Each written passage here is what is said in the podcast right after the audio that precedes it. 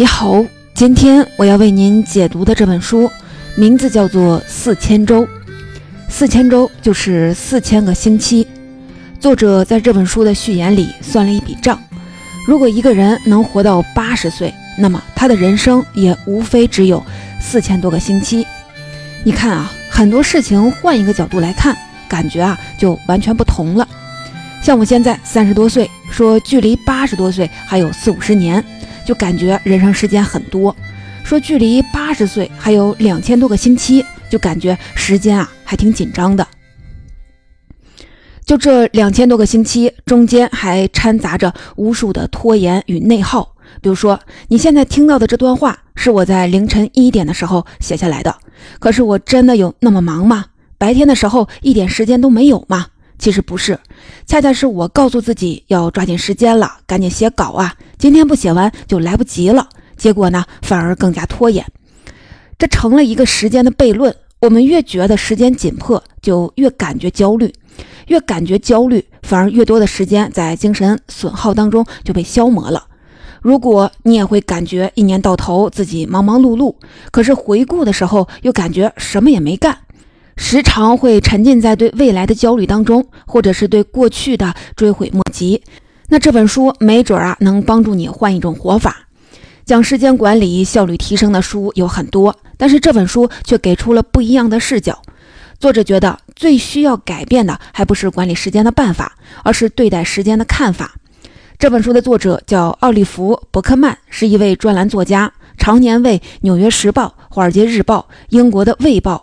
撰写文章，讨论效率和生产力的话题，但是在这本书里面，作者聊的不是那些提升效率、时间管理的技巧，而是他自己的一个反思。他曾经花了好几年优化自己的时间管理方法，但是他反而变得更加的焦虑。这样啊，他就开始重新思考。总说时间管理，可是呢，管理好自己的时间到底要做什么呢？这就像对待金钱一样。你如果不知道自己应该把钱花在什么地方，只知道节约用钱，那就会成为一个守财奴，每一分钱花出去都觉得不值。同样的，如果不知道自己应该把时间用在什么地方，只想着提升效率、节约时间，那就只能成为时间上的守财奴。可是啊，钱不花能存下来，时间却总是一分一秒在流逝，时间上的守财奴就注定时常的陷入焦虑。所以啊，有一个比管理时间更大的问题，你要如何对待你的时间呢？对时间的看法不同了，办法自然也会不同。这本书就告诉我们，接纳时间的有限性，反而可以构建更有意义的生活，将我们从无休止的时间传送带上解救出来，摆脱焦虑、分心、缺乏耐心等消极状态，重新认识真正的自我，选择你想要的活法。接下来我会分成两个部分来为您解读这本书。第一部分，我们跟着作者重新审视三个时间观念：当下、休闲、注意力。第二部分，我们来聊聊，随着对待时间的看法不同，利用时间的办法可以有哪些调整呢？我们来听听作者的两个利用时间的建议。我们先来看看作者建议我们怎样看待时间呢？就像一开始我们把人生折算成了四千个星期那样。视角变化了，我们的感受就完全不同了。作者首先带着我们从不一样的视角重新审视时间，一些原本我们认为理所当然的时间观念未必是对的。我们就来看看作者带我们重新审视时间的三个时间观念。先来看第一个与时间有关的观念：当下。作者说，现代人与时间的关系过于工具化了，当下不再是当下，而是我们换取未来的手段。为什么这么说呢？今天我们以节约时间为荣，以浪费时间为耻。但是你有没有想过，几百年前浪费时间这个概念其实还不在大多数人的理念里？咱们回到还没有时钟的年代。没有时钟的时候，大多数人都是日出而作，日落而息。不想打谷子了，蹲在村口啊看一下午的斗鸡，也没有人会骂你浪费时间。需要了就去给奶牛挤奶，麦子熟了就去割麦子。历史学家称这种生活方式为任务导向，生活的节奏随着一个个的任务有机的呈现出来，而不是按照一条抽象的时间线排列。这种忽略时间的生活方式听起来比今天放松多了，但它有一个弊端，那就是这种生活节奏往往只适合你自己的节奏，不合适更多人的协作。当你不想再仅仅的当一个独立的农民，而是参与到社会生产中与他人合作时，就需要一种可靠、公认的标准来衡量时间了。随着人们进入了工业时代，时钟被推广，人们开始把时间视为了一种资源。企业希望能尽可能高效地利用工人的时间，获得更多的劳动力，得到更多的利润。不仅仅是外界生产的压力，我们自己工作学习也需要好好的利用时间。时间不再是让我们畅游其中的水，而成了我们需要支配的东西。我们与时间的关系变得非常的工具性，我们会把时间当作换取未来的筹码。不知道你有没有过这种感受？我们利用当下时间的方式，反而不再为了当下，而是为了通往某个完美的未来。比如，很多人爱把“等我有钱了，我要怎么样怎么样”挂在嘴边，把人生的价值定在未来的某个时间点上。作者认为，这样的心态很危险，因为它会让人过度的投入到工具性的时间关系当中，眼里啊只有向往的地方，而不去看现在啊身在何处。我们想着。自己完成了某些事儿就能成功，告诉自己，在未来的某天，我终于能真正的生活。但是在那之前，我要先拿到学位，找到高薪的工作，进入一段幸福的婚姻，生一个聪明的孩子。等孩子上大学，离开家，等到完成这个，完成那个，我才能达到理想状态，才能真正的生活。有一位哲学家有一个金句形容这种心态：人们从未在这里，人们从未抵达那里，人们从未活过。你就会发现，这种心态其实会引发很多的问题，比如中年危机。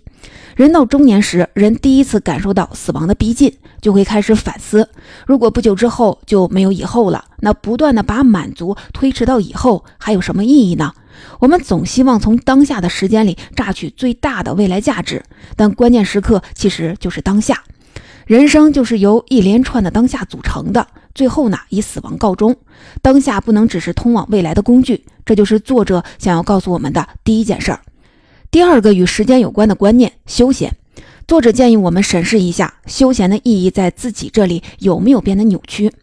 作者在书中讲了一个自己的故事。他在几年前参加了一个组织的活动，活动的名字叫“拿回你的时间”，主题是反对过度工作。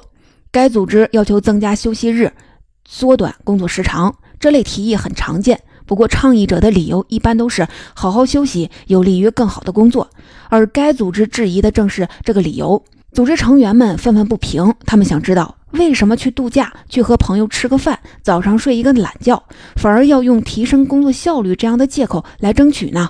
不过后来这个组织还是输给了另外一个叫做休假项目的对手。休假项目得到了企业的慷慨赞助和美国旅游协会的支持，参与这个项目的人也更多。而这个项目的口号换了一个：推广休闲在个人、企业、社会和经济层面的好处。作者认为，这投射出一个被普遍忽视的问题，那就是休闲的意义是不是被扭曲了？我们休闲是为了休闲，还是为了在休闲之后更好的工作呢？当我们把时间看作是资源，就会产生一个更隐蔽的问题。那就是我们会感受到压力，因为休闲时间也要被有效利用。人们可以休息，不过要么是为了恢复精力去工作，要么是为了其他形式的自我提升。完了还能发一个精美的九宫格的朋友圈，作为一种炫耀的资本。如果你没有度过一段有意义的休闲，不如把自己的休闲时间当做对未来的投资，就好像在浪费人生。作者在书中呼吁人们进行真正的休闲。他认为，将一部分休闲时间浪费掉，只专注这种体验的愉悦本身，忘却所谓的自我提升，才是不浪费休闲时间的唯一方式。他说啊，你必须克制自己，不要把每一段的闲暇时光都用于个人提升这样的目标。休闲的意义被扭曲了。与此相似的就是，在这个工具化的时代，拥有一个爱好是一件非常珍贵的事情。因为在这样一个讲究结果和效率的时代，拥有爱好的人依然坚持的认为，有些事情本身就值得做，即使啊他在生产力和利润方面没有回报。有些人的爱好可能很小众或者啊很古怪，但嘲笑他们的人说不定打心眼儿里啊羡慕他们，因为他们可能真的很快乐。他们可以在一段属于自己的时间里，尽情的体会没有目的、不追求结果的时光。此外，爱好还有另一层含义，那就是对于爱好，你可以显得平庸，因为它只是一个爱好，你没有必要非得做出点什么成就来。甚至说平庸更好。因为当你知道自己做的这件事儿不会出众的时候，你就可以暂时的放下好好利用时间的焦虑了。不出类拔萃没关系，失败啊也没关系。在爱好当中，你可以自由的追求徒劳。这就是作者对于时间的第二个洞察：休闲的意义被扭曲了，以及爱好在这个时代格外的珍贵。第三个与时间有关的观念：注意力。作者的建议可以用一句话来概括，那就是注意力不是资源，而是人生。二零一六年的四月，一个星期五，在国外一个新闻网站上，大约三百万人花了他们一天中的部分时间，收看了两名记者在一颗西瓜上绑橡皮筋儿的节目。节目一开始，他们就开始往西瓜上绑橡皮筋儿。在第四十四分钟，他们开始绑第六百八十六根橡皮筋的时候，西瓜终于爆开了。两名记者击掌庆祝，拿起西瓜吃了起来。节目就结束了。节目的评论区有网友留言：“我特别想停下来不看了，但我已经看了这么久了。我看你们这些家伙给一个西瓜绑橡皮筋儿，看了足足四十分钟。我在拿我的人生干嘛呀？”这件事听起来有些荒谬的幽默感，但它指向了我们每个人都需要面对的一个问题，那就是分心。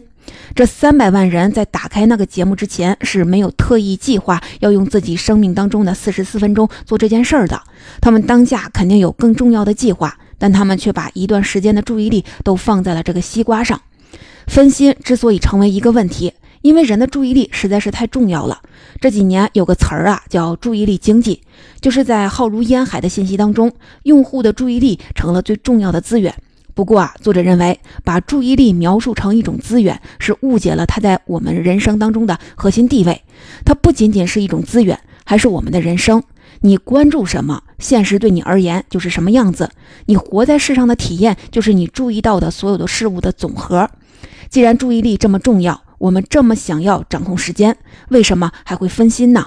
有没有什么办法能让我们不要分心呢？我们可以先听听古希腊时代哲学家的说法。他们认为，分心与其说是因为外部的干扰，不如说是内在的问题。意思就是说，在我们心中有些东西啊，想让我们分心，那就是一种逃离的冲动。它可能是厌倦。可能是无聊，可能是痛苦。我们这么轻易的分心了，其实是因为我们在盼望一个借口，帮我们逃离正在做的事情，不去感受工作带来的不悦。这个借口可能是身边人的打扰，也可能是网站突然的推送，又或者是控制不住的伸向手机的手。所以，为什么我们内心深处主动的想要分心呢？作者认为，我们之所以会分心，是不想面对有限性带来的痛苦。做重要的事情让人不安。当我们尝试专注于某件重要的事情时，就要被迫的开始面对自己的局限了。写一个报告，你不知道下一段要怎么写了；做一个项目，你不知道这个项目到底能不能做好。分心是逃避自身有限性的养工具。在我分心的那一刻，我可以逃离我的焦虑、厌倦、自我怀疑。这也就是为什么网络能加剧我们分心的冲动。网络无边无际，你可以漫无目的的浏览全世界各地的最新资讯，按自己的想法展现自身的形象，仿佛没有任何的限制，像是漂流在一个无所谓空间，而且时间无尽延展的当下的领域当中。哪怕在网上搜不到有趣的东西，你起码能感受到不受约束。所以，有没有什么办法可以解决分心这个问题呢？遗憾的是，作者认为根除分心的冲动是不可能的。但他讲了一个故事，能给我们一些启发。美国有一位叫做杨增善的冥想老师。一九六九年时，他曾在日本南部的一间寺院里静修。在寒冷的冬天，他要每天进行三次净身仪式，往自己身上浇好几公斤冰冷刺骨的雪水。这是一种可怕的折磨。面对身体上的疼痛，杨增善的第一反应是转移自己的注意力，想想别的事情。但他发现这种方法是无效的。事实上，他越是专注于感受这种极端的寒冷，反而啊越不会觉得疼。而他的注意力一旦涣散了，这种痛楚反而变得难以忍受。后来他明白了，这就是这个仪式的意义所在，就是训练他集中精神，保持专注。他越是能高度集中自己的注意力，就越清楚真正的问题不在于事情的本身，而是在于自己内心对他的抵触。当他不再努力的回避，而是去关注他的时候，不适感反而就消散了。我们做一些重要有困难的事情时，也是如此。把注意力从强烈的抵触转移到任务本身，或许啊是解决厌倦痛苦的唯一途径。到这里，我们已经聊完了作者对于时间和人生的三个洞察。首先呢，现代人与时间的关系过于工具化了；其次，今天休闲的意义被一定程度上扭曲了；最后，作者告诉我们，注意力不是资源，是人生，因此能够把注意力放在重要的事情上格外重要。在这三个洞察之外，作者也给了我们一些建议。接下来，我们就来聊聊，在人生这短短的四千周里，我们应该如何与时间相处呢？如何充分的利用时间呢？首先，书中讲了一则关于股神巴菲特的故事。据说有一次，巴菲特的私人飞机驾驶员问他如何设定事项的优先级呢？巴菲特让驾驶员列出了自己人生当中最想实现的二十五件事儿，并且进行重要的顺序排列，安排时间去做排在前五的事情。那剩下的二十件事儿呢？是一有机会就去做的次优先级的事项吗？巴菲特说：“恰恰相反，这些事儿是你应该不惜一切代价、极力避免去做的事情，因为这些目标没有重要到形成你人生的核心，却又有足够的诱惑力，让你无法专心的做最重要的那几件事儿。所以，时间管理的高手不是事事做到，而是会忽略和抵抗诱惑。”巴菲特的建议向我们揭露了一个重要又残酷的事实：我们的时间是有限的，又或者说，我们就是一段有限的时间。但意识到这种有限性，并不意味着你要过一种马不停蹄的生活。直面这种有限性，能为你积极赋能，能让你专心的去做最重要的那几件事儿。这就是作者给我们的第一个建议：直面时间的有限性。我们是一段有限的时间，这一事实让人害怕，所以我们沉溺于让自己分心的事情，希望能回避、否定这一事实。又或者，我们制定计划、管理时间、提高效率，希望能充分的利用这段有限的时间，缓解自己的焦虑。作者曾经致力于寻找提升自我效率的方法，他试过制定详细的计划，试过使用番茄时钟等各类的管理时间的方法。这些方法之所以风靡，当然是因为他们对于一些人来说是有效的，但是啊，这些方法也对一些人是无效的。作者呢，就是其中之一。作者逐渐的认识到，工作狂们对生产力的执迷背后呢，有一些情绪因素。一方面，这可以帮助他们对抗职场的不安全感；如果他们可以完成更多的工作，又展开了一些副业，又可以让他们对自己的事业和财务有更多的安全感。另一方面，也是更隐蔽的因素。那就是他们可以通过无限的投入生产，避免充分体会所处的现实，把一些可怕的问题抛在脑后。比如，我在度过怎样的人生呢？我是否需要一些重大的改变呢？只要始终的处于征服时间的状态，他就可以不去思考那种重要的问题了。努力提高效率似乎也没什么用。研究显示，不同收入水平的人都有同一种感受，那就是工作啊怎么都做不完。那些有着高收入的人生赢家，要维持这种状态，就得维持令人崩溃的工作强度。英国历史学家帕金森曾经在1955年的时候说过一句话：“工作量会一直增加，直到所有可用的时间都被填满。”这话在日后被人们称为“帕金森定理”。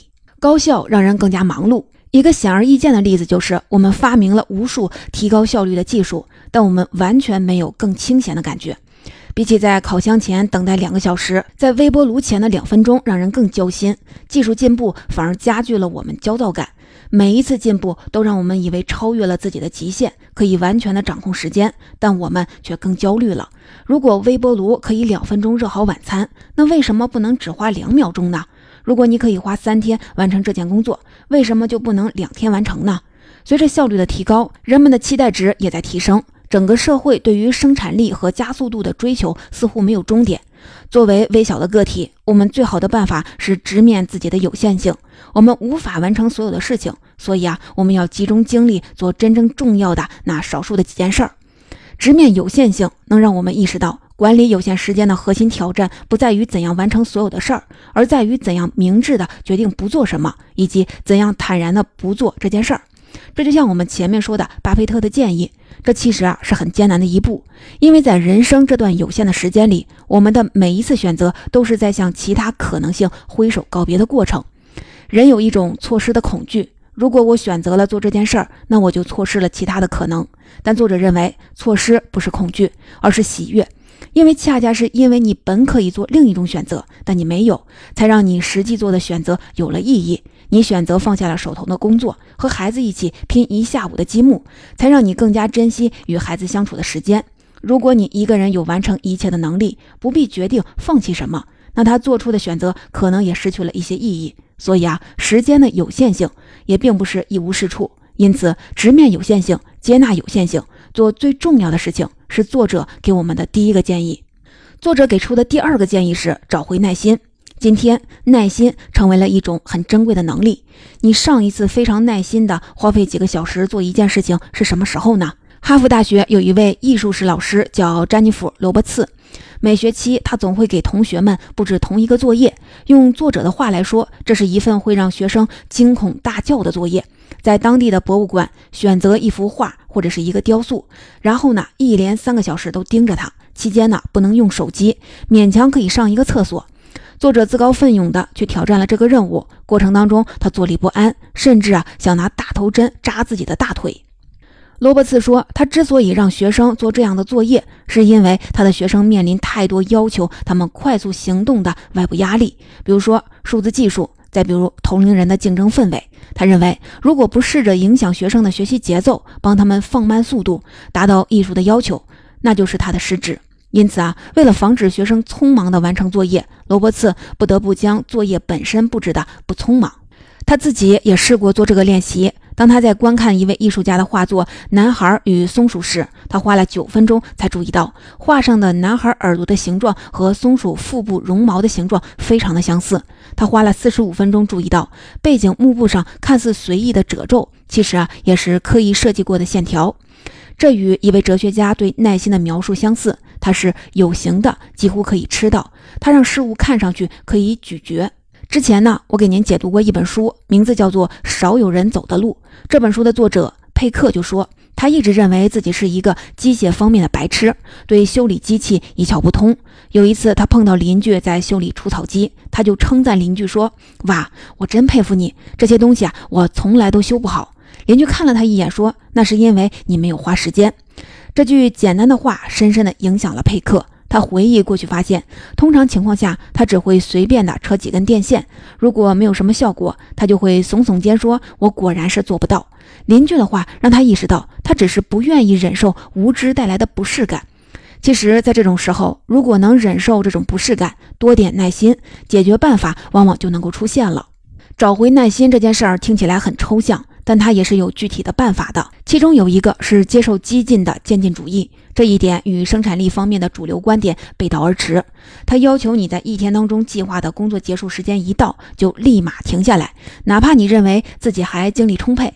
有一位心理学的教授一直在研究他学术伙伴的写作习惯，他得出的结论就是，他们当中最多产、最成功的人，通常让写作只占日常生活当中很少一段时间，他们每天写作的时间都非常短。可能是两个小时、四个小时，他们培养耐心，能够忍受自己的一天可能不会有太多的收获，也避免写作成为了一件急迫的、痛苦的工作。于是，他们反而可以长期坚持。停下来有助于增强耐心，让人一次次重回项目当中，保持生产力。这就是作者给出的第二条建议：重新找回你的耐心。在本书的最后，作者还给出了十个利用时间缓解焦虑的实用技巧。我把这十个技巧列成了一张清单，建议你每个方法都尝试一下，一定有帮助到你的方法。第一，划定边界，你可以写两个代办清单，一个采用开放式，一个采用封闭式。在开放式清单当中列出你手头的所有事情，这会是一个长长的清单。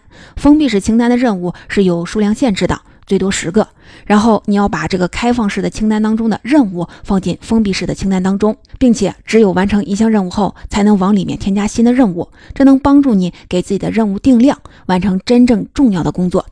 第二，专注一件事儿，一次只专注一个大项目，完成之后才能进行下一个项目，有意识推迟其他的工作，训练自己对焦虑的忍受程度，这样啊，反而可以提升效率。第三，要事优先。承认自己的精力和时间有限，提前解决为了达到近期的目标应该放弃掉哪些其他的工作。第四，注重完成，列一个已办的清单，把一天当中完成的事情一件件填进这个清单当中。微小的胜利也具有激动人心的力量。第五，聚焦关心，适当减少刷新闻的时间，不要让新闻报道中的不公正事件占据你所有的关心。为了有所作为，必须将有限的关心集中起来。第六。拥抱乏味，选择功能少一些的数码产品，比如用只有阅读功能的阅读器，让自己减少分心。第七，寻找新意，寻找新鲜感不一定是去做完全不同的事儿，而是更深入的投入到现有的生活当中，用双倍的强度来体验日常生活。比如随机散步，就是不做计划的乱走，看看自己啊会走到哪里，观察到什么有趣的事情。不过啊记得保证自己能顺着导航找到回家的路。第八，保持好奇。当你遇到挑战性强的事情，压力很大，尝试换一种心态，采取好奇的态度，这样啊，你不会因为事情不受控制感到沮丧，好奇心得到满足，反而会让你开心。第九，及时慷慨。想要释放善意的时候，马上行动，不要拖延。比如说捐款、关心朋友、赞赏别人，想到了就马上去做。第十，静默无为，每天给自己留一点时间练习呀，什么都不做。总结到这里，这本书的精华内容我就为您讲的差不多了。下面我们一起来总结一下，《四千周》这本书计算得出了一个可怕的事实：我们在世界上存活的时间大概只有四千个星期，还是能活到八十岁的情况下。面对这一事实，我们迫切地寻找管理时间的方法，让自己成为一个不停运转的机器。我们塑造出与时间工具化的关系，扭曲了休闲的意义，寻找集中注意力的方法，却依然觉得无法掌控时间。作者认为这是一个悖论。你越努力管理时间，希望掌控生活，就会有越多的压力、空虚和挫败感。于是，作者认为是时候重新思考我们和时间的关系了。他告诉我们，干脆直面时间的有限性，接受这个事实。一方面，我们无法完成所有的事情，所以啊，就集中精力做真正重要的那少数的几件事儿。另一方面，不要把人生的价值定义在未来的某个时刻，不要丧失当下的体验。因为人的一生就是由无数个当下组成的。这本书的实体书里面会附送一张纸，上面真的画了四千个格子。我建议你也不妨给自己画一张，每过一周就涂一个格子，告诉自己这就是你的人生。不要再将你存在的意义拖延到未来，现在就投入生活吧。